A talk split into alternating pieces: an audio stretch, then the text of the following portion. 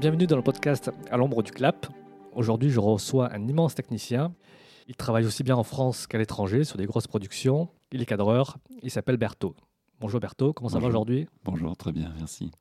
Je vais évoquer rapidement ta filmo. Elle est longue, donc je me suis permis de faire une sélection de Mhm. quelques titres pour qu'on voit à peu près ton parcours. Donc, euh, dans ta filmo, on peut citer 9 mois de Patrick Braoudet, Les Misérables de Claude Lelouch, Nelly et Monsieur Arnaud de Claude Sauté, K d'Alexandre Arcadi, Femme fatale de Brian De Palma, Alexandre d'Oliver Stone, Da Vinci Code de Ron Howard, Babel d'Alejandro González Iñárritu, Marie-Antoinette de Sofia Coppola, Le scaphandre le papillon de Julien Schnabel, Coluche d'Antoine Decaune, Les insurgés d'Edouard Dick, Le petit Nicolas de Laurent Tirard, Les Lyonnais d'Olivier Marchal, Amour de Michael Haneke, Argo de Ben Affleck, Marius de Daniel Auteuil, Monuments Men de Georges Clooney, Lolo de Julie Delpy, The Lost City of Z de James Gray, Chacun sa vie de Claude Lelouch, et dernièrement Mission Impossible 6 de Christopher McQuarrie. Enfin, je voulais juste préciser en fait que dans ces euh, films, notamment les films américains, euh, comme Babel, euh, comme euh, Alexander, j'ai pas toujours fait de première caméra. Ces films américains, en général, j'étais engagé comme seconde ou troisième caméra, ce qui s'appelle B camera ou C camera. Dernièrement, en revanche, le film de James Gray, je l'ai fait en caméra A, la caméra principale. Mais euh, Les Insurgés, euh, Babel, euh, Alexander, Argo, tout ça, c'est des caméras additionnelles. Ce qui ne, ne minimise pas le travail, mais simplement, c'est en fait une, position un tout petit peu en retrait, entre guillemets. J'invite les auditeurs à aller sur IMDB où toute la filmo est précisée, où tu as été sur caméra A, caméra B ou caméra C. Mais en tout cas, quand je te liste tous ces titres et tous ces metteurs en scène, avec le recul, qu'est-ce qui te vient à l'esprit? Bah, la première chose qui me vient à l'esprit, c'est la diversité, en fait. Et c'est pour ça que j'ai, euh, dès le départ, euh, quand j'étais euh, assistant caméra, je me suis aperçu, en fait, à l'inverse de ce qu'était à l'époque la, formule de l'équipe, c'est-à-dire travailler, être dans une équipe pendant des années, dans la même équipe. Je me suis aperçu très vite que j'avais pas envie de rester dans la même équipe. J'avais envie de travailler avec des gens différents pour avoir des diversités de, de points de vue, de techniques euh, et de, surtout de- d'envie artistique. On va commencer par une question très simple. Est-ce que tu peux me définir le rôle du cadreur dans une équipe de long métrage? Alors, le rôle du cadreur, il vient, d'abord, il est- il s'insère euh, à l'intérieur de l'équipe image. Il est juste derrière le chef opérateur, qui est le principal responsable de l'équipe image. Le rôle du cadreur, c'est directement le, un des bras du, réalisateur, c'est-à-dire c'est celui qui va l'aider à formuler ce que parfois lui n'arrive pas à formuler techniquement. Parfois, certains réalisateurs sont extrêmement précis, savent exactement ce qu'ils veulent. Genre, euh, j'ai jamais travaillé avec lui, mais je pense souvent à, Jean-Pierre Jeunet, qui a un travail extrêmement précis et rigoureux et déjà quasiment défini, découpé à l'avance. À l'inverse, à l'opposé, disons, on pourrait avoir des réalisateurs, jeunes réalisateurs, premiers films, qui ont des envies, mais qui ne savent pas exactement comment mettre en, en image leurs envies. Donc nous, avec le chef opérateur, on est là directement auprès du réalisateur pour essayer d'être le plus fidèle possible à son envie d'image, de restitution de son, euh, ouais, de son rêve. D'accord. Avant qu'on détaille toutes les facettes de ton métier, est-ce que tu peux nous raconter brièvement ton parcours? Est-ce que déjà dans ton enfance ou dans l'adolescence, il y avait déjà un attrait pour le cinéma, pour les images Ou est-ce que c'est venu bien plus tard, au, fil des rencontres? Alors, en fait, moi, j'ai j'ai pas eu une éducation artistique euh, ni euh, politique d'ailleurs euh, poussée. J'ai simplement commencé à partir de un tout petit peu avant le baccalauréat, de commencer à faire des images, commencer à faire de la photo, ce qui m'a bien plu, et ce qui m'a aidé à me diriger un tout petit peu. euh, une fois j'avais mon bac, je savais pas très bien ce que je voulais faire. Je suis allé dans une école à Bruxelles qui était plutôt une école où j'avais envie de faire la radio. Et en fait, je me suis aperçu que dans cette école, il y avait une, une section images. Et c'est vraiment le mot image qui m'a fasciné et qui m'a qui m'a dirigé en fait vers ce que je voulais faire plus tard. Donc c'est à partir de ce moment-là où ton attrait pour la technique s'est affirmé? Oui, c'est-à-dire quand je suis, donc, je suis rentré dans cette école, j'ai fait, euh, c'était une école, il y a deux écoles en Belgique à l'époque, il y avait l'INSAS, qui était une école d'État, et euh, l'IAD, l'Institut des arts de diffusion, qui était une école privée. Et donc je suis rentré dans cette école, euh, qui était une formation de trois ans, et tout de suite j'ai intégré, en fait, un petit peu comme une équipe, c'est-à-dire c'était une, c'était une classe où on était huit, et tout de suite on est rentré, en fait, dans le, dans le processus de, de l'amour de, l'image et de l'amour du cinéma. Donc j'ai fait cette école euh, pendant trois ans, j'en suis sorti euh, et tout de suite j'ai travaillé comme assistant. En gros, cinq ans comme second assistant caméra et cinq ans comme premier, de 1977 à 1987. Au bout de cinq ans comme second, je suis arrivé en France et là j'ai commencé à travailler sur des longs métrages comme premier assistant. Tout ce parcours, en fait, j'ai eu la chance d'intégrer assez vite des, des longs métrages. J'ai fait par exemple comme un de mes premiers longs métrages, c'est Les Rendez-vous d'Anna de Chantal Ackerman. Donc c'était déjà une plongée dans un, dans un univers euh, de long métrage assez, assez poussé, euh, où j'étais en fait d'ailleurs photographe de plateau et second assistant caméra. Et quand tu étais premier assistant caméra, tu visais déjà le cadre comme prochaine étape ou plutôt directeur photo J'ai l'impression en fait que inconsciemment, j'étais plus attiré par la caméra en elle-même et le cadre que par la lumière. Et d'ailleurs, quand j'ai euh, quand j'ai décidé après cinq ans de, de premier assistant, où j'étais très heureux, je, travaillais beaucoup, je faisais des films intéressants, j'ai décidé à partir d'un moment d'arrêter pour éviter d'être blasé du métier d'assistant caméra, parce que je savais que ça pouvait l'être, et donc, j'ai commencé à faire des courts-métrages et des pubs comme chef opérateur. Et je me suis rendu compte que ce n'était pas du tout ce que je voulais faire. Et très consciemment, je me suis euh, désengagé en fait de ça pour me dire ma vraie position, ma, vraie envie, c'est d'être cadreur. Il faut dire qu'à l'époque, on avait cette chance euh, de pouvoir euh, avoir un vrai poste de cadreur. Il y avait une équipe très hiérarchique qui était composé d'un chef opérateur, d'un cadreur, d'un premier assistant, d'un deuxième assistant. Et c'était, on pouvait intégrer des équipes. Moi, j'ai eu cette chance aussi, quand j'ai hum, arrêté d'être assistant, d'être aidé par les chefs opérateurs avec qui j'ai travaillé. Je dois, saluer quand même euh, Claude Lelouch, qui m'a quand même, avec lequel j'ai fait deux films comme premier assistant de caméra, donc vraiment à ses côtés.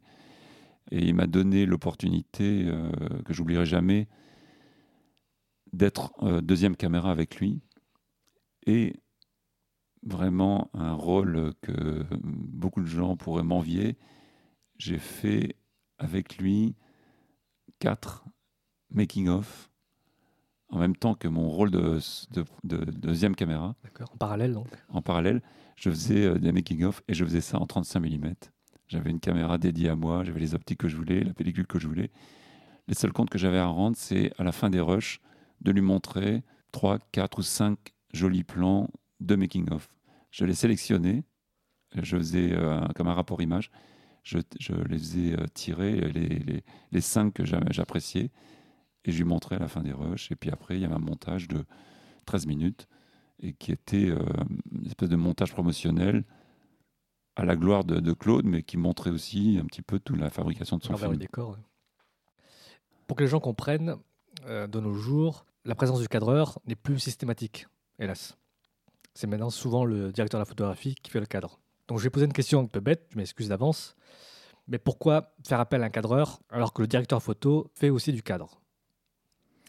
Alors, il y a eu un phénomène euh, dans les années fin, je pense, je ne peux pas le situer exactement en France, mais je pensais plutôt dans les années 90, où euh, économiquement, on s'est rendu compte en fait que la présence euh, d'un chef opérateur et d'un cadreur était assez lourde et que peut-être certaines personnes pouvaient remplacer euh, les deux personnes par une.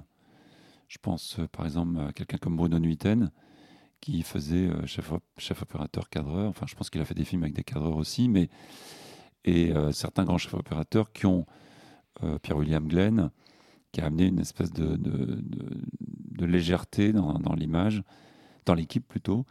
Et euh, de par l'économie et aussi de par la légèreté que certains films demandaient à l'époque, on a petit à petit, j'ai envie de dire, sacrifié. éli- ouais, sacrifié, éliminé la, la- la place du cadreur. J'avoue que j'ai eu énormément de chance, que je suis passé à travers ça jusqu'à maintenant. Mais euh, d'abord parce que j'ai fait pas mal de films euh, américains euh, comme seconde caméra.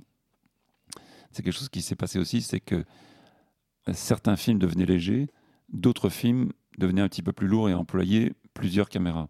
Et donc, au fur et à mesure, et maintenant c'est quasiment un acquis, sur n'importe quel téléfilm, il y a deux caméras.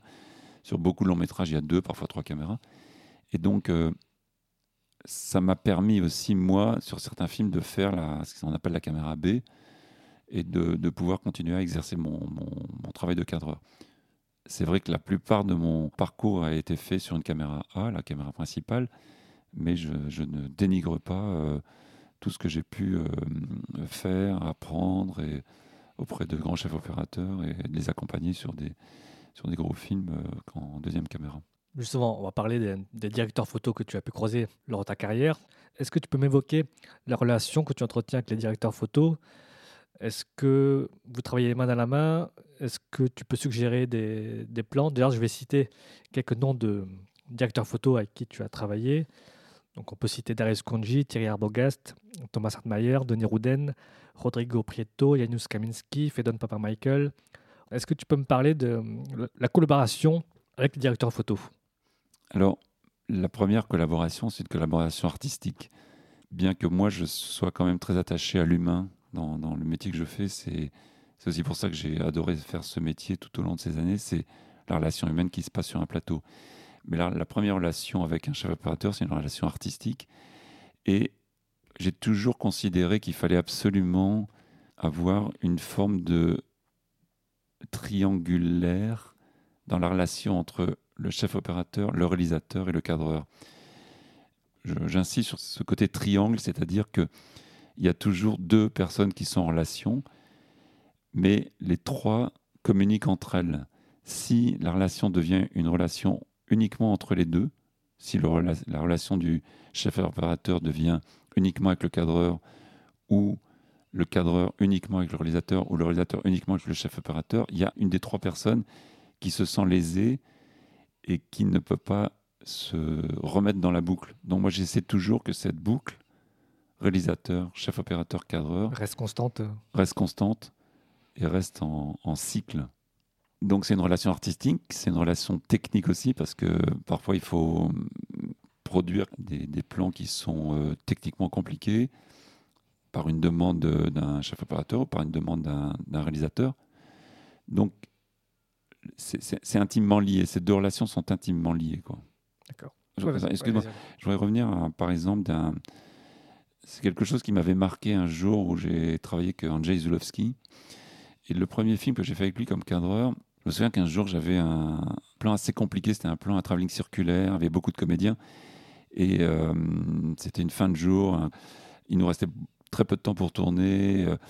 et j'arrivais pas à trouver la solution. Et, euh, et à un moment, il est venu vers moi en me disant Alors, il y a un truc qui va pas. Et j'ai avoué, en fait, une sorte de faiblesse en lui disant euh, Oui, il y, a quelque chose qui ne va pas, et en fait, je n'y arrive pas, quoi. je ne comprends pas, euh, je suis bloqué, il y a un truc. Et en, en me disant Peut-être qu'il va me tomber dessus et qu'il va me descendre, mais. euh, et en fait, c'est passé exactement l'inverse.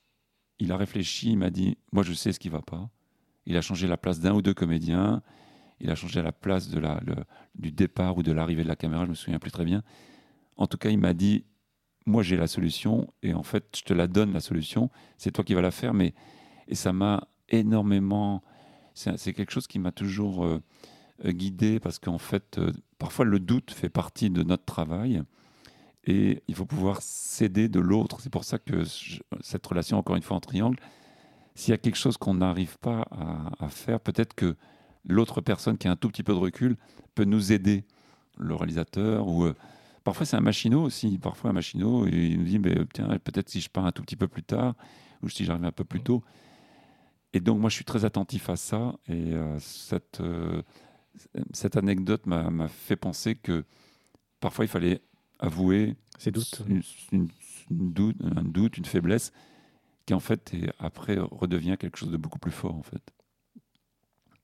Mais justement, par rapport à, la mise en scène, quelles sont pour toi les questions que doit se poser un metteur en scène pour faire une mise en scène euh, cohérente avec son film?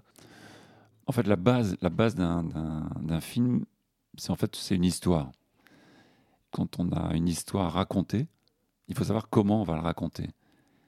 En fait, très très simplement, parfois c'est, en fait, j'ai envie de poser la question au réalisateur qu'est-ce que tu as envie de montrer? Qu'est-ce que tu as envie Comment tu as envie de nous raconter l'histoire Là, on parle pas de, pour l'instant, on parle pas de génie, on parle pas de, certaines euh, créations artistiques que certains metteurs en scène nous ont montré tout au long de leur, carrière. Mais simplement, au début, ça peut être quelque chose de très, de- de très simple. Est-ce que tu as envie de, de montrer un décor? Est-ce que tu as envie de montrer une émotion? Est-ce que tu as envie de montrer un visage? Est-ce que tu n'as pas envie de montrer un visage? Est-ce que tu as envie de montrer l'ensemble des protagonistes de la scène Est-ce que tu veux, les, tu veux les découvrir plus tard? Enfin, un ensemble de questions qui peuvent aider la, metteur en scène à structurer une scène, à structurer un, un- plan parfois. Euh, ça, parfois, c'est c'est quelque chose de très très simple. Euh, je pense souvent à ça sur les, les- les décors parce qu'en en fait, parfois, on tombe sur des décors qui sont magnifiques et notre attention pourrait être détournée par rapport à l'histoire en montrant ce décor, en, en- en- En montrant la beauté du décor. Oui, en montrant la beauté du décor. Au détriment de l'histoire euh, au détriment de l'histoire, parce que parfois, c'est un décor qu'on peut juste ressentir. On peut, par exemple, dans un château, on peut ressentir qu'on est à l'intérieur du château simplement sans montrer l'extérieur du château. On peut montrer l'extérieur du château ensuite. Je, je pense tout à coup euh, à une scène qui pourrait se passer dans un château, autour d'une cheminée, euh, avec très peu de lumière, ou un début de jour, ou une fin de jour, et puis montrer toute cette ambiance et montrer ensuite le- l'extérieur du château euh, avec une, fin de jour et, se dire bah, tiens c'est là que, que tout ce que vous avez vu tout ce que vous avez ressenti l'émotion que vous avez eue elle se passe dans ce lieu là par exemple. C'est une orientation qui pourrait être donnée à un metteur en scène pour faire un découpage. Enfin, La convention veut qu'on on tourne une séquence en faisant un chant contre chant et en faisant un master qui réunit le- l'ensemble de la scène pour situer les comédiens. Bon, la question est un peu bateau, j'avoue, mais comment on pourrait sortir de ce schéma classique du chant contre chant et master? J'imagine qu'il n'y a pas de recette miracle, tout dépend de l'histoire, tout dépend de ce qu'on va raconter. Mais euh, je trouve qu'en France, on a tendance à, manquer d'ambition visuelle en termes de, Hmm. de découpage, en termes de, de cadrage. Et je retrouve plus de prise de risque dans le cinéma américain. Donc pour toi, comment on peut sortir du chemin traditionnel euh, du chant contre chant classique? Alors c'est vrai quand on raconte une histoire de deux personnes qui se parlent euh, l'une en face de l'autre c'est assez compliqué d'éviter le classique chant contre chant. En revanche, euh, il y a toujours la position de la caméra qui fait la différence. Et encore une fois, qu'est-ce qu'on veut voir? Est-ce que s'il y a deux personnes qui sont euh, comme toi et moi, euh, assis l'un en face de l'autre en train de discuter, si on devait les filmer, est-ce qu'on a envie de voir qu'ils sont devant une fenêtre euh, où il y a aujourd'hui du soleil, où il y a un immeuble en face? Est-ce qu'on a envie de montrer ça? Et du coup, est-ce qu'on ne se mettrait pas sur leur profil pour faire des chants contre chants, dans la mesure où on n'a pas spécialement envie d'être tout à fait dans leurs yeux? Est-ce que de temps en temps, euh, est-ce qu'on n'a pas envie d'être euh, en gros plan sur la bouche de quelqu'un? Est-ce que c'est toute une position en fait sur laquelle la position de la caméra en fait, c'est ça qui pourrait enrichir un, un chant contre chant, euh, se dire ben je le fais pas classiquement, bien que la position des deux protagonistes est classique. Comment je pourrais arriver à faire ça non classiquement et à raconter, à essayer de raconter quelque chose d'autre, quoi, ou de montrer que la personne euh, a une étagère avec des bouquins et dans ces bouquins il y a des bouquins de photos et donc euh, on pourrait très bien euh, imaginer pendant que la personne parle être au point sur les sur ses bouquins et, et avec lui en amorce, flou. Enfin, moi je pense aussi énormément au off. J'ai toujours rêvé d'un chant contre chant où on ne serait que sur la personne qui écoute, Écoute, par exemple. Et bon, c'est c'est des paris euh, très compliqués, mais l'avantage du cinéma, c'est qu'on a toujours l'image et le son. Et quand on regarde quelqu'un écouter, on entend celui qui parle. Qui parle. Et donc j'ai toujours rêvé de, de faire ça. Ça peut être un exercice de style, mais ça peut être un exercice de style hyper intéressant, quoi, parce que quelqu'un qui écoute, quand on a des bons comédiens, d'ailleurs on le voit, dans l'écoute, on voit que les gens sont très forts. Un bon comédien, c'est un, comédien qui écoute l'autre. Ça montre aussi sa générosité. euh, Mais encore une fois, c'est surtout la, position de la caméra, surtout je pense à l'establishing, enfin au plan des deux protagonistes dans leur situation. Là, je vois par exemple, je me mettrais euh, euh, de la cuisine avec un peu d'amorce de la cuisine, un peu d'amorce pour montrer qu'ils sont en fait dans le salon et essayer de, de les remettre dans un contexte euh, différent. Quoi. Une autre question de, de mise en scène. Est-ce que le rythme d'un plan a un lien avec de la musique? Je pense au déplacement des comédiens, au déplacement de la caméra, je pense au dialogue. Est-ce que pour toi, il faut, il faut que tout soit synchrone pour créer une musique à l'image? Alors, plus que de, par rapport à la musique, mais j'en- j'entends bien la, la question, moi j'ai envie de parler de fluidité.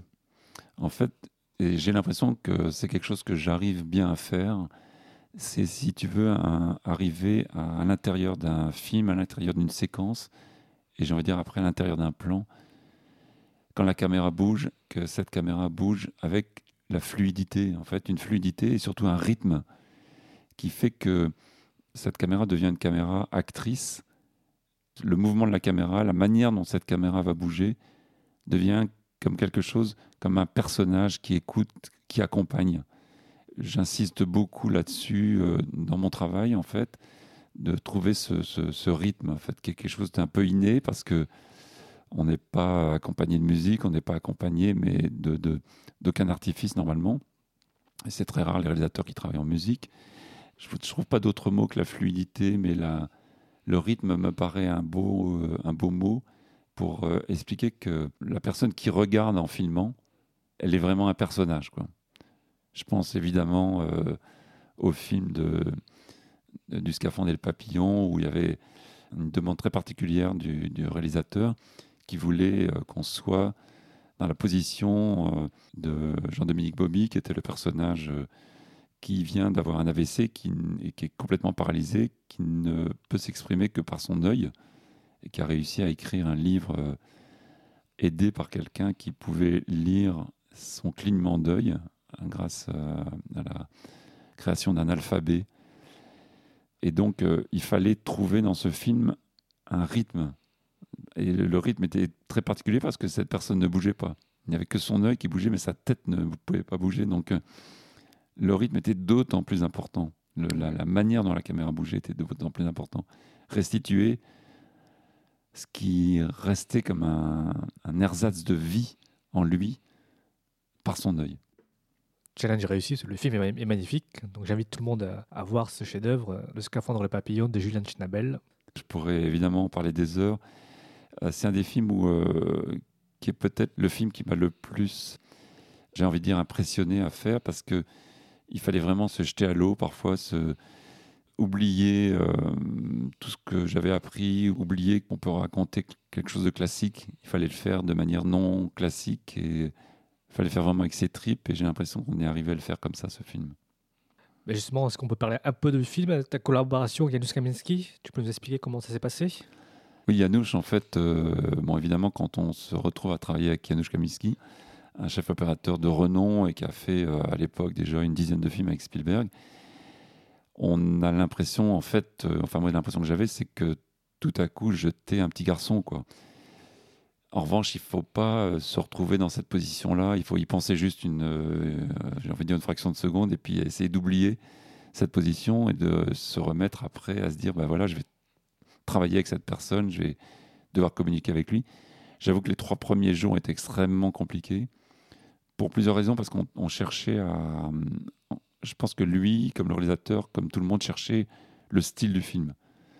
Il, ne, ne le connaissait pas, le style, et on a. Il a essayé plein de trucs, par exemple, de décadrer, euh, de décadrer des plans avec énormément d'air qu'on faisait pas du tout à l'époque, des choses qui paraissaient complètement absurdes des mouvements euh, saccadés. euh, on a, on a vraiment cherché beaucoup. ces trois jours étaient très très compliqués. Et ensuite, comme un espèce de test, ensuite il a, compris qu'on arrivait à supporter ce, challenge. Et euh, la relation avec lui était euh, extrêmement positive, extrêmement fructueuse et euh, pas toujours simple, mais vraiment, il y avait un allant et une demande toujours très particulière, toujours très étrange aussi de la part de Schnabel, mais qu'on a réussi à faire. Très bien. J'avais une dernière question de mise en scène. Est-ce que pour toi, il faut nécessairement avoir de l'argent dans le budget du film pour être audacieux dans sa mise en scène? La réponse est non.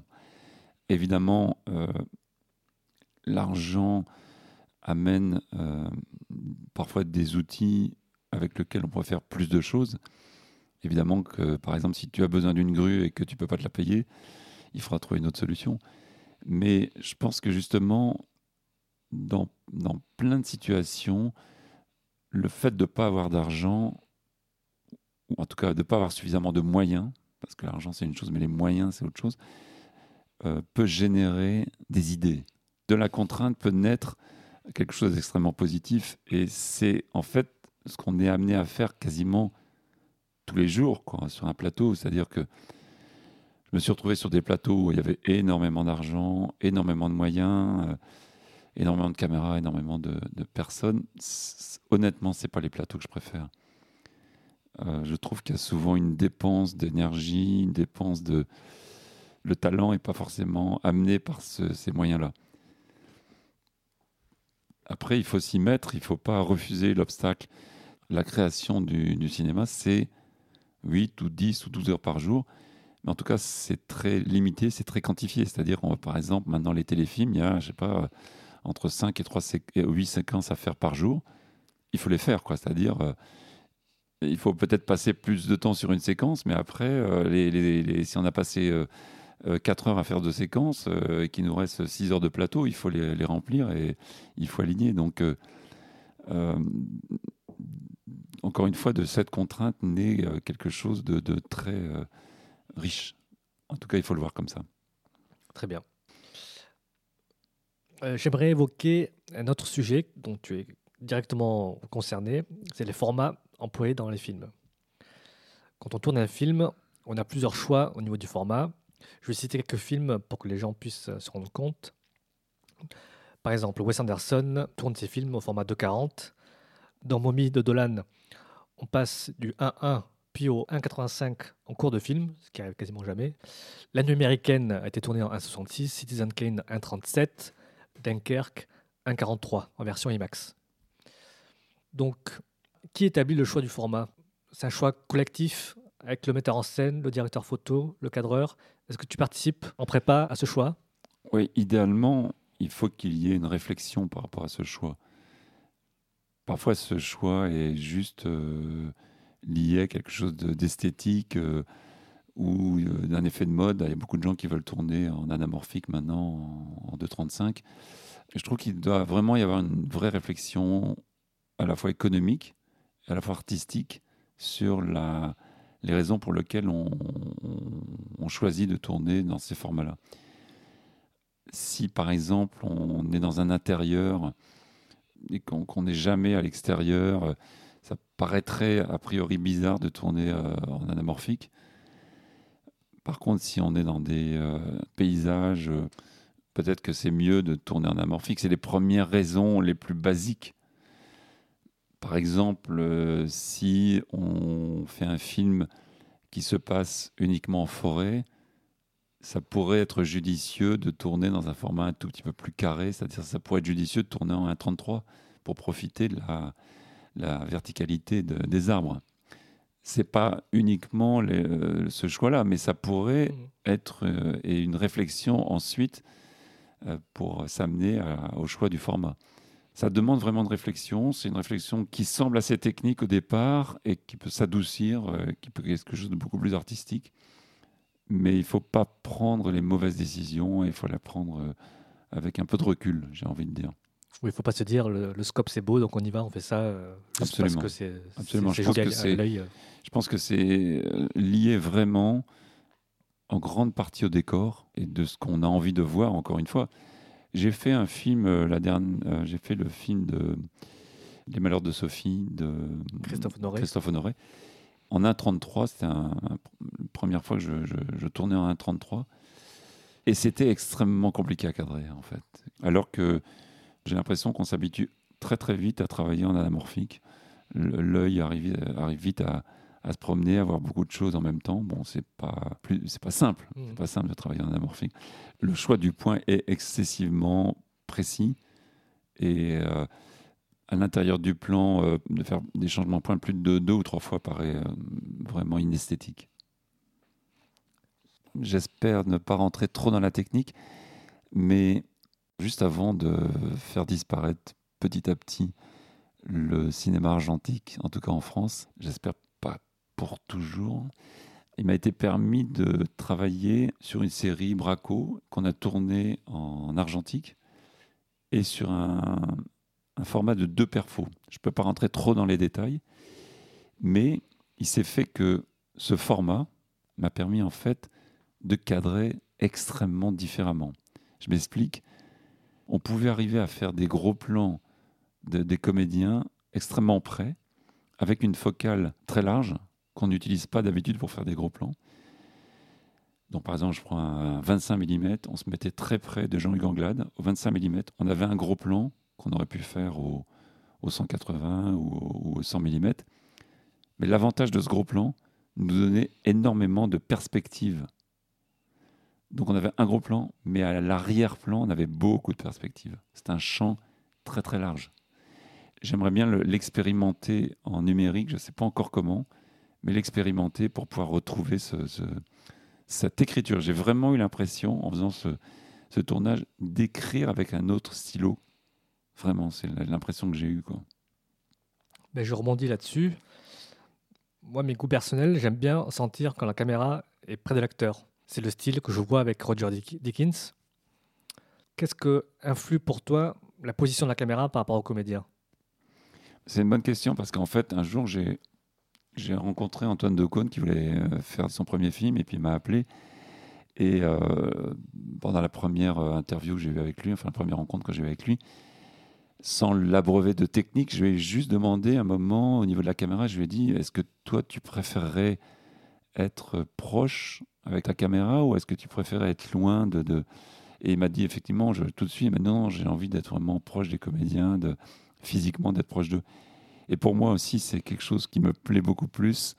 Euh, j'ai l'impression que euh, la relation très étrange, euh, j'ai envie de dire cosmique, qui s'installe entre la- l'acteur et cet appareil très technique qu'est la caméra, peut se passer plus organiquement si on est proche de lui. Le spectateur le ressent. Et il me semble que le spectateur le, le ressent. Quoi. C'est, Mais il y a plein de, très jolis films. Je pense à Tony Scott, par exemple, qui est un réalisateur de très très et Qui... Mais il y a quand même un moment où j'ai l'impression qu'on est un tout petit peu voyeur.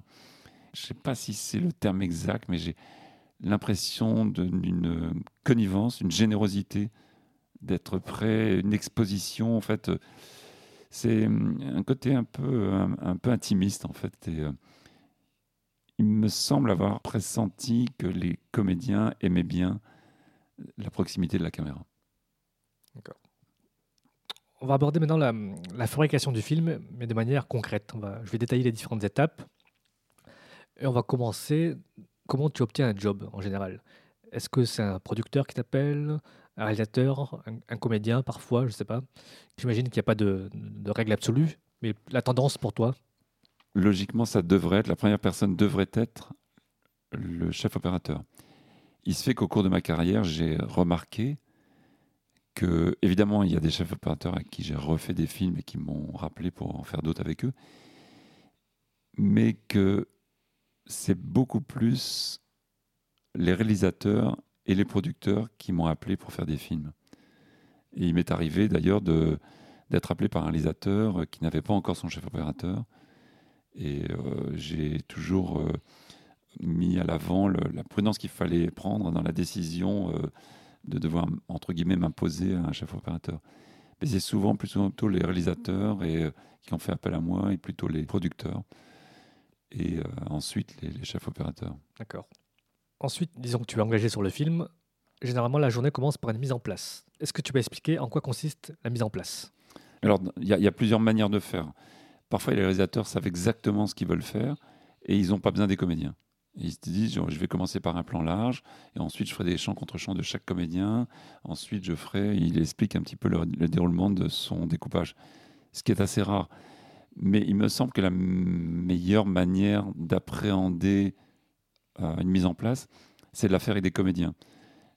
De voir un petit peu comment eux s'incluent dans un décor, comment parce qu'ils peuvent proposer aussi des choses. Voilà, comment ils réagissent déjà à la proposition euh, d'un metteur en scène et comment, éventuellement, si le metteur en scène l'accepte, comment eux peuvent amener des positions complètement différentes, des points de vue différents, des déplacements auxquels lui a pensé ou pas. Et ensuite, euh, évidemment, euh, tout ça peut s'agrémenter avec le chef opérateur d'orienter de, de, une, mise en place par rapport à un décor, par rapport à une lumière. J'ai envie de, évidemment, tout de suite de penser à une fenêtre, euh, des fenêtres dans un décor qui pourrait amener un, axe de lumière. J'ai travaillé avec un chef opérateur qui, sa première position dans un décor, se disait quel axe on définit pour cette mise en place, tout de suite. C'était son leitmotiv, il disait c'est quoi les axes qu'on veut voir, ou parfois l'axe qu'on veut pas voir? Et je trouvais ça une très très belle démarche parce que ça permettait d'orienter une mise en place et d'orienter des comédiens à se déplacer dans un, dans un décor, dans un, dans un univers. Et à partir de là, il y a, se crée en fait l'osmose qui va se passer ensuite entre les, les différents comédiens euh, et entre la technique et, eux. Parfois, il y a une caméra qui va se déplacer, les comédiens pas, ou euh, l'inverse, les comédiens se déplacent et la caméra pas. parfois, les, les deux cette espèce d'osmose qui va arriver à, faire que on trouve un, axe de travail, un axe de, pour orienter la scène. D'accord. Donc c'est la mise en place qui induit le, découpage, qui va se faire au fil de la journée. Est-ce qu'en prépa, tu participes au découpage technique? Alors en fait, euh, malheureusement, la, la, grande partie des films que j'ai fait, j'ai pas participé au découpage technique. En revanche, j'essaie toujours d'être là pendant les repérages. Les repérages, ça consiste en fait euh, en plusieurs jours à essayer de faire le tour de l'ensemble des décors, même si on y passe très peu de temps, mais pour dire voilà, là ce jour-là, on a un intérieur cuisine à faire, après on a un intérieur cave, on doit faire des plans dans l'escalier, ensuite un extérieur euh, jour à faire, et puis un extérieur nuit à faire de cette maison ou dire voilà, on va tourner dans un train ou on va tourner dans un bateau. Donc tous les repérages nous amènent à visiter les lieux dans lesquels on va avoir à y tourner. Ça éclaire déjà en fait sur l'espace qu'on va, qu'on va découvrir en le tournant. Et donc euh, moi ça me parle beaucoup, peut-être à la limite plus qu'un découpage. Quoi. Parce qu'un découpage, il est euh, faire un découpage très technique. Moi ça m'a toujours paru extrêmement... Euh, froid et extrêmement euh, technique. En même temps, ça peut orienter. Mais je trouve c'est sans, sans, connaître le décor, moi, ça m'a toujours paru euh, mmh. un exercice de style. par exemple, un mec comme Rapno, avec qui j'ai fait son dernier film Belle Famille, arrive avec son découpage qu'il a fait avec sa script et auquel j'ai pas du tout participé. Le, metteur le chef opérateur n'y a pas du tout participé, c'est Thierry Herbogas. Mais lui, il a ces 12 plans d'une séquence extrêmement précis sur lequel il ne revient quasiment pas et comme un filigrane. C'est comme ça qu'il raconte son histoire. Il le sait pertinemment. C'est pas pour ça que nous, on n'a pas un travail extrêmement euh, riche à faire. Mais euh, lui, en tout cas, son, travail euh, est, déjà très précis au niveau du découpage sur le papier. Je crois même que pour les comédiens, ils doivent respecter les dialogues à la virgule près, c'est sur millimètre. Ah sur des, des, des, réalisateurs, mais je viens de. Sur des réalisateurs comme, euh, comme Rapno, mais je viens de faire aussi euh, une série américaine qui s'appelle Les Romanov. J'ai fait la première saison, euh, le premier épisode de, la première saison qui se passait en France. Et le réalisateur, qui était le showrunner de Mad Men, était extrêmement précis. Et je veux dire, c'était à la virgule près, et tout comme Rapneau insistait sur les comédiens qui ne disaient pas le texte, il leur disait mais attendez, euh, En fait, je suis désolé, mais on a passé énormément de temps à écrire ce texte et en fait, euh, la ponctuation, en fait, vous savez quoi Mettez la virgule parce que mettez la virgule parce qu'en fait, on l'a écrite. Elle a un sens. Ah, c'est beau. Parfois, c'est l'inverse. Hein. Parfois, on a des, des, acteurs qui veulent changer le texte. Et euh, j'ai cette histoire euh, qui est incroyable d'un. On va pas citer de nom, mais d'un d'un acteur qui euh, vous pas le texte, il jouait face à une, actrice et il n'aimait pas le, son texte. Il va voir le réalisateur, il lui demande Ouais, j'ai pas envie de dire ce texte, il est pas très bien écrit et tout. En fait, soit il faut le réécrire, soit je sais pas, il faut le changer. Enfin, moi, et donc le réalisateur se démonte pas, il le regarde, il regarde l'actrice et il dit à l'actrice euh, euh, Fanny, euh, vous voulez pas dire le texte de Richard? Et j'ai trouvé ça c'est magnifique comme réplique parce qu'en fait évidemment ensuite l'acteur a dit le texte parce que c'était tellement énorme la solution qu'il lui proposait. Est-ce que tu peux me parler de ton travail avec les comédiens? Ce qui est génial avec le métier de cadreur, c'est que tu es le premier spectateur du film. Et donc, est-ce qu'il y a une certaine connivence avec les comédiens? Est-ce que souvent les comédiens te regardent à la fin d'une prise pour voir s'ils étaient bons ou pas? Tu leur sers de, juge, en quelque sorte? Alors, moi, c'est en grande partie aussi euh, la raison pour laquelle j'ai aimé tout au long de ma carrière d'être cadreur, c'est que j'étais en communication, en connivence, en lien en osmose euh, avec des humains. J'aurais vraiment pas envie de. Enfin, j'en ai fait quelques-unes, mais j'aurais pas envie d'avoir passé ma vie à faire de la publicité, par exemple, et filmer des produits. J'ai toujours adoré la relation avec les comédiens et, et j'ai toujours insisté pour pouvoir avoir cet échange euh, d'humanité, de générosité avec les comédiens. Et je pense que c'est ce qui a fait euh, entre autres euh, le fait que les gens aimaient bien mon travail parce que je pense que cette relation se transmet sur la pellicule. C'est vrai que hiérarchiquement, euh, c'est pas toujours évident de pouvoir parler aux comédiens et en fait, il y a des réalisateurs qui n'aiment pas qu'on parle aux comédiens. Moi, j'ai toujours essayé de, de pouvoir placer mon, mon, travail dans cette forme d'échange euh, mais il m'est arrivé, par exemple, c'est vrai que sur le, film de James Gray, on m'a demandé, dès le deuxième jour de tournage, de ne pas parler au comédien principal. Et ça m'a paru quelque chose de, d'extrêmement étrange, quoi, d'être privé de cette relation. Je ne sais pas si ça a amené quelque chose dans le film, mais euh, moi, je sais que ça m'a enlevé énormément. Si on prend l'exemple d'une production française, si un acteur fait un déplacement qui pourrait être amélioré, tu te permets d'aller lui dire ou tu passes d'abord par le metteur en scène? Il me semble que par exemple, quand on fait des mises en place euh, ou quand euh, tout à coup euh, il y a un, peu de technique qui se mêle à la mise en scène, d'abord évidemment j'en parle, on en parle toujours avec le, réalisateur et le chef opérateur, mais parfois si je demande à une place précise un comédien ou un déplacement ou je vais toujours lui demander si ça ne le gêne pas de faire ça à ce moment donné de son action. Euh, j'essaie d'avoir cette prudence et cette, euh, cette connivence, encore une fois, avec lui, parce que sa manière de répondre va tout de suite me dire si ça l'arrange ou si ça ne le dérange pas. Et, pouvoir influer sur le, bah, sur le fait de pouvoir euh, changer la manière de faire. D'accord. Tu évoquais brièvement le cas James Gray, où tu ne pouvais pas adresser la, la parole au comédien principal en dehors de cette anecdote, est-ce qu'il y a une manière de travailler qui diffère entre les États-Unis et la France? Oui, c'est vrai que hum, cette facilité qu'on a pu laisser en France aux cadreurs, aux chefs opérateurs, de pouvoir parler avec les comédiens, n'est pas toujours évidente euh, aux États-Unis. Aux États-Unis, il y a des, des, acteurs avec lesquels on ne peut pas parler. Il y a des acteurs qui se protègent énormément qui arrivent sur le plateau très tard. Il y a des, films qu'on fait uniquement, euh, dont on fait les mises en place uniquement avec les, doublures, et les comédiens arrivent uniquement pour tourner.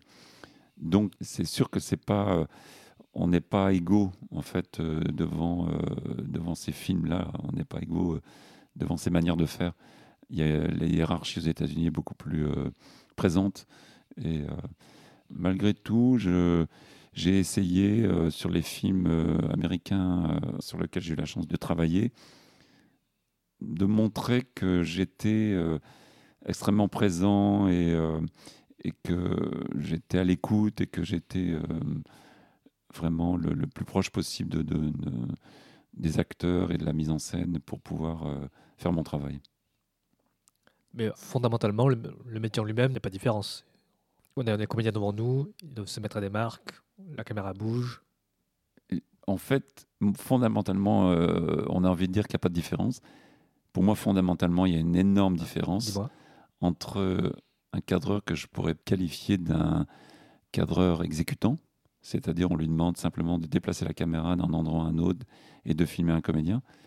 Et le travail que j'ai envie de faire moi, qui est un travail où j'ai l'impression que la caméra doit pas être exécutante, mais qu'elle est vraiment un des personnages du film, qu'elle regarde, qu'elle accompagne, qu'elle participe à l'histoire. Qu'elle participe à l'histoire. Que la manière dont cette caméra va bouger, elle va bouger parce qu'en même temps, elle va regarder quelqu'un. Quoi. Très bien. De manière concrète, quand je vois ta filmo, je pense que tu as tourné plus de films en pellicule qu'en numérique. Maintenant en France, on va dire que 95%, 80, voire 98% des films se font en numérique. Qu'est-ce que ça a changé pour toi en tant que cadreur? Alors, le, le, fait de passer au numérique, la première chose qui a changé pour moi, c'est de mettre mon œil derrière un viseur numérique. C'est-à-dire qu'avant, je voyais la personne, entre guillemets, en direct, certes à travers un dépoli, comme un dépoli d'appareil photo, avec une qualité, une très très bonne qualité optique. Les premières fois que j'ai travaillé sur un viseur numérique, il me semblait qu'il y avait un espèce de filtre. Il y avait une transmission en fait de l'image, euh, comme si je regardais un écran en fait. Et c'est un peu le cas. Euh, je me suis toujours évertué, encore maintenant, à filmer à travers l'œilleton et pas à filmer avec l'écran, avec un moniteur, pour pouvoir être, faire corps avec la caméra. Et j'avoue que maintenant, au fil des années, les viseurs des caméras numériques s'améliorent euh, de plus en plus. Mais j'ai passé un moment vraiment très, très délicat au moment du, du passage de l'argentique au numérique, avec beaucoup de souffrance, parce que il y a eu un moment où les gens qui regardaient les écrans qu'on a sur les, tournages avait une meilleure image que celle que je filmais moi avec mon œil. Et donc c'était extrêmement frustrant. Quoi. Il arrive encore maintenant que certains détails, on ne les voit pas à travers le, viseur numérique, un câble qui traîne au fond d'un décor, et que la personne qui est derrière l'écran euh, vient nous dire, tiens, il y a cette petite chose-là euh, que tu n'as pas vue, ça arrive encore. Donc c'est bien la preuve qu'on voit moins bien. L'autre chose qui est un tout petit peu technique, mais je vais essayer d'être assez bref, quand on filme avec une caméra argentique, la réception qu'on a est directe. C'est-à-dire que quand une personne bouge, quand un acteur se lève, nous, on le voit directement. La transmission, elle est au moment même où la personne fait son mouvement. En numérique, la transmission, elle est forcément décalée. Il y a un micro-délai, tu veux dire Il y a un micro-délai qui est d'une image, deux images, trois images. Il y a certaines caméras au moment où c'était. Euh, on peut parler de quatre ou cinq images qui commencent à représenter du temps. Et donc, par exemple, je prends l'exemple très basique d'une personne qui est assise et qui se lève et qu'on doit suivre en gros plan. Il faut la suivre au moment même où elle fait son mouvement. En argentique, le gros avantage qu'on avait, c'est que au moment où la personne faisait son mouvement, on la voyait en direct, mais l'enregistrement de cette image se passait un 24e de seconde après qu'elle ait fait son mouvement. On avait son image qui se, qui se reflétait dans le miroir sur le dépoli et elle ne s'enregistrait qu'ensuite. Alors que maintenant, elle ne s'enregistre qu'après la transmission qui est faite dans la visée. Et maintenant aussi, euh, le gros danger, c'est qu'il y a énormément d'écrans qui sont reliés par des câbles ou euh, par du HF. Le HF a aussi son micro-délai, Mais si le câble, euh, la multiplication du câble euh, n'est pas bien respectée, on peut vraiment avoir un délai qui est trop important. Vraiment, vraiment. Il faut faire très attention à ça sur les, sur les plateaux. Si je suis amené à avoir un, à filmer sur un moniteur de contrôle, je demande vraiment qu'il soit plugué Direct. en possible. direct possible sur la caméra, avec le moins d'intermédiaires possible. À l'époque de l'argentique, toi, en tant que cadreur, tu étais aussi garant de la propreté du cadre. Par propreté, j'entends euh, qu'il n'y ait pas d'éléments intrus. On parlait de câbles, de, de gaffeurs. euh, parce qu'à l'époque, les retours vidéo n'étaient pas terribles. Bah, j'ai fait quand même, euh, j'ai fait quand même quelques films sans retour vidéo surtout. Ah, donc là, c'était toi le. Bah oui, je pense par exemple au film de, de Claude Sauté, Nelly et Monsieur Arnaud, il y a dû en avoir après. C'était sans retour vidéo, c'est-à-dire que moi je regardais l'image euh, et puis le réalisateur, me, à la fin de la, de la prise, me, venait me voir, me dit alors ça a été, ça a été, ça a été. Et il fallait lui dire bah, euh, oui, c'est parfait, euh, non, celle-là, il y avait un petit mouvement qui s'est pas bien passé, ou alors je sais pas, là, il me semble que le regard était pas bien placé, ou. euh, Et sur un plateau, tu préfères que le metteur en scène soit proche de, de la caméra ou qu'il soit un peu éloigné derrière son, son combo? Je préfère évidemment que le, le- le réalisateur soit, soit proche, soit qu'il soit proche des acteurs, proche de, proche de nous, parce qu'il y a une, connivence. Tout de suite, on peut se, regarder, se dire bah, tiens, elle est pas bien et tout, on la refait vite. Ou euh, plutôt que de devoir se déplacer, aller au combo, euh, euh, lui expliquer qu'il y a tel et tel truc qui sont moins bien passés. Ou, la proximité fait la richesse et fait la rapidité de l'exécution du travail. Et je pense que les acteurs sont sensibles à ça aussi. Mais hélas, le plus souvent, le metteur en scène est au combo, loin de la caméra. La série que je viens de faire, il y avait euh, des énormes écrans de je sais pas combien de pouces avec une qualité euh, magnifique. euh, mais le réalisateur était toujours avec deux petits écrans pour les deux caméras, très très très proches de nous et très- toujours sur le plateau avec des tout petits moniteurs. De temps en temps, on allait revoir le- éventuellement de si on avait un doute sur les grands écrans, mais lui était très proche et, et ça change toute la relation, quoi. Ça change vraiment énormément, quoi. Et si euh, on se rend compte que le, réalisateur et tous les gens qui regardent euh, sur les écrans sont très très loin, dans une pièce à côté, c'est on a un côté euh, deux clans, le clan euh, du plateau et le clan du combo. Est-ce que tu peux me parler de l'importance de la relation que tu entretiens avec le chef machiniste et ensuite le pointeur, le premier assistant caméra? Pourquoi le chef machiniste est si important pour le cadreur? Alors, le chef machiniste qui nous aide à mettre la caméra sur, euh, sur pied ou sur une dolly, euh, sur des rails, sur des grues, et surtout qui nous aide à déplacer cette caméra, euh, effectivement très important parce qu'il il doit avoir euh, l'acuité aussi, de, le feeling aussi de faire le mouvement au bon moment, de bien suivre le comédien, parce que si par exemple un comédien se déplace en marchant, il sort de sa voiture et il, arpente un trottoir et que la caméra suit ce comédien à partir du moment où il sort de la voiture jusqu'au moment où il rentre dans une maison et qu'il y a un déplacement sur un rail avec un chef machiniste, il faut que ce machiniste le, fasse le mouvement exactement dans le bon rythme, dans le, bon déplacement. Donc c'est très important la relation euh, avec le chef machiniste.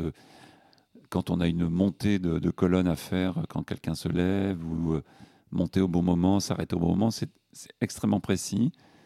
Et euh, cette relation est une relation vraiment de chaque instant, de, de, connivence, d'acuité, encore une fois. De, de, même que la relation qu'on a avec l'assistant caméra qui, euh, dont le, travail principal consiste à faire la mise au point sur les comédiens, de changer le point au bon moment, de, de rattraper un comédien qui se retourne, de, de- il, pourrait éventuellement détruire la qualité du travail du, du cadreur.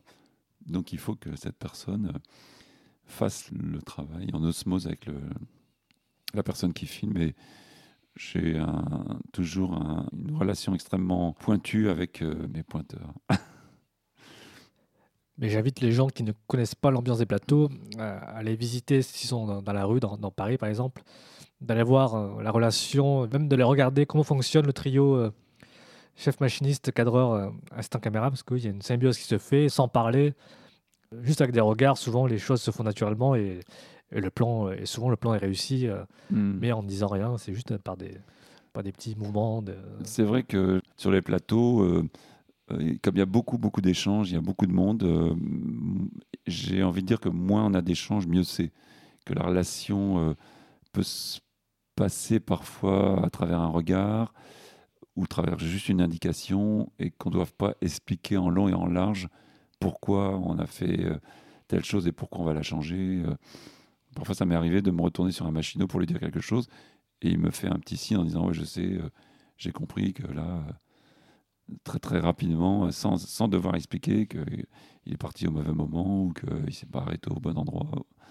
La qualité de la relation peut se passer comme ça, sans trop d'échanges parfois. Super. On va passer maintenant à l'interview boîte surprise. J'ai des mots qui sont dans cette boîte. Je vais te demander d'ouvrir une des boîtes et tu vas lire ce mot à te voix et tu vas me dire ce que ça t'évoque. Tom Cruise. Alors, je viens de travailler pendant euh, six semaines sur euh, la partie française euh, de Mission Impossible numéro 6. Voilà, j'étais très content qu'on me sollicité pour faire ce film, enfin une partie de ce film. J'avoue que ce n'est pas les films que je préfère faire parce que c'est des films d'action où on passe énormément de temps à mettre en place des scènes qui sont très courtes, beaucoup de cascades voitures, beaucoup d'intérieurs, voitures, des passages de moto, des, euh, parfois euh, aussi parfois dangereuses, euh, qui impliquent beaucoup de mise en place, beaucoup de temps passé, beaucoup d'attentes. Donc je crache pas dans la soupe en disant que je suis vraiment content d'avoir fait ce film. C'est pas mes films préférés, mais que j'ai pris du plaisir à le faire. J'ai bien aimé le personnage, il a été extrêmement sympathique et j'avoue qu'il était euh, très généreux avec les gens euh, qu'il regardait faire. Parfois, euh, on bloquait une rue entière, on a bloqué, je sais pas, l'avenue de l'Opéra pendant tout un dimanche. Et les gens qui le regardaient aux fenêtres, faire sa cascade, à chaque fois qu'il se remettait en place, bah, il faisait signe aux gens qu'il regardait. Il a toujours été très attentif à ça, il était très respectueux de la, des, des techniciens, il a toujours un petit regard pour nous. Je pense que c'est quelqu'un qui, euh, qui, a fait une belle carrière et qui mérite euh, la place à laquelle euh, il se trouve maintenant et qui continue à faire progresser le travail. Et franchement, bravo à lui quoi, et surtout à, à son courage d'arriver à faire toutes ces cascades. Claude Lelouch. Alors effectivement, c'est une figure du cinéma. Euh, donc. En fait, quand j'étais quand j'étais premier assistant caméra, euh, on m'a appelé un jour euh, au débeauté pour reprendre un film de, Claude parce que l'assistant qui, qui avait fait une partie du travail devait, devait s'arrêter pour plein de raisons. Donc j'ai sauté sur l'occasion et je me suis retrouvé en train de refaire un, un, remake d'un homme et une femme. Donc c'est pas rien, c'était assez drôle comme challenge. Et j'ai bien aimé en fait travailler avec cet homme-là, euh, qui représentait déjà une icône du cinéma à l'époque. Je sais pas combien de. Je pense qu'il a, fait son 45 ou 46e film. À l'époque, ça devait être peut-être le 20e ou je sais pas. En tout cas, j'ai fait deux films comme assistant avec lui. Donc j'étais vraiment, vraiment à ses côtés. J'étais son pointeur et j'étais vraiment. Euh, à l'écoute de, de, ce personnage et euh, je le suivais dans ses déplacements. Enfin, j'ai vraiment pris du plaisir à travailler avec lui. Il m'a beaucoup aidé ensuite parce qu'en fait, il m'a permis, euh, à l'époque où j'ai passé, euh, je suis passé cadreur, de devenir, de commencer à, à, travailler, à faire l'expérimentation de, de cadreur en tant que deuxième caméra il m'a donné énormément d'heures de, vol, en fait. Je parle vraiment comme un, comme un pilote parce que je faisais cette deuxième caméra, je faisais aussi un making-of avec, je l'ai dit tout à l'heure, avec une caméra 35. J'ai eu la possibilité pendant des journées d'avoir une caméra en permanence avec moi. Mais vraiment, j'ai jamais autant travaillé qu'à l'époque où je travaillais avec Claude parce que j'avais mon œil était en permanence derrière une caméra, en permanence. Je, je n'arrêtais pas de faire des plans, quoi. Et, je calcule ça en vraiment en heure de, en heure de vol. Et ça m'a permis de faire la caméra à l'épaule, de faire des, de faire des, des, plans longue focale, d'avoir un, un, ensemble de, de, de, voilà, de panels de, de, de, situations, de, situations, de techniques à pouvoir filmer avec lui. Euh, et ça a été un grand bonheur. Donc j'ai fait deux films comme assistant, j'ai fait quatre films comme cadreur, deuxième caméra et un making-of. J'ai fait ensuite un making-of entier où je ne faisais pas de deuxième caméra euh, que j'ai réalisé et que j'ai filmé moi-même en, numérique à l'époque, euh, en bêta numérique, qui était à 26 minutes, qui était un bon moment. Ensuite, j'ai arrêté de travailler avec lui pendant euh, 10 ans, non 20 ans. 20 ans. Et en 2015, il m'a rappelé parce qu'il était en train de faire des repérages en Inde et il voulait que je vienne euh, sur ce film, que j'ai donc tourné avec lui et, euh, et avec Jean Dujardin et Elsa Zilberstein et avec Robert Lasraki comme chef opérateur. Et c'était un grand bonheur de retrouver Claude 20 euh, ans après. Et, j'ai refait deux films avec lui, avec le, franchement le même plaisir, la même, la même envie. Le, Ouais, c'est un mec euh, ouais, qui m'a vraiment donné, euh, qui m'a offert en fait. Euh, j'ai quand même fait neuf films avec lui du coup, c'est pas rien quoi. J'ai dû faire peut-être maintenant peut-être une centaine de films, ça fait quand même 10%. C'est quand même énorme. Et aussi quelque part 10% de mon salaire quoi. Ce qui est pas rien quoi. Donc je le remercie. Darius Kanji. En fait, Darius était. Euh, on a quasiment le même âge, est un tout petit peu plus jeune que moi. En fait, on était sur les bancs euh, d'essai de Alga euh, Samuelson, Panavision, en même temps. Et on s'est retrouvés en 2015 sur un tournage. Et donc, on a suivi un chemin différent. Il a fait, j'imagine, autant, on a fait, j'imagine, autant de films l'un que l'autre. C'est un grand, grand chef opérateur. C'est quelqu'un d'humainement extrêmement agréable et extrêmement séduisant. Et j'ai pris un très, très grand plaisir à faire ce film de, James Gray avec lui. Le film n'était pas évident euh, avec James, qui a son. Enfin, pour plein de petites raisons. Et aussi parce que ce film était compliqué à faire dans, les situations en Colombie et en Irlande du Nord. Et Darius a toujours été à mes côtés, euh, très présent, très, euh, très aimant, euh, très, je dois dire, adorant le, travail que je pouvais faire pour lui. C'était un grand, vraiment un grand bonheur d'être félicité par lui et d'essayer de lui donner ce qu'il demandait au niveau, du, au niveau de la caméra. J'ai pas fait beaucoup de films avec lui, j'ai fait quelques pubs avec lui, j'ai fait aussi le film de, Zidane avec lui, qui était un, espèce de challenge et aussi une belle collaboration. Et, mais j'espère que pouvoir le retrouver sur des plateaux. En tout cas, c'est, c'est quelqu'un qui, euh, qui, a, qui, a, un très très grand, euh, très grand artiste, en fait, pour moi, plus qu'un grand technicien, un très très grand artiste. Donc on arrive quasiment sur la fin du podcast. J'aimerais maintenant que tu donnes quelques conseils pour des futurs cadreurs quelle qualité pour toi il faut avoir en tant que cadreur? La qualité principale d'un cadreur me semble être euh, la concentration.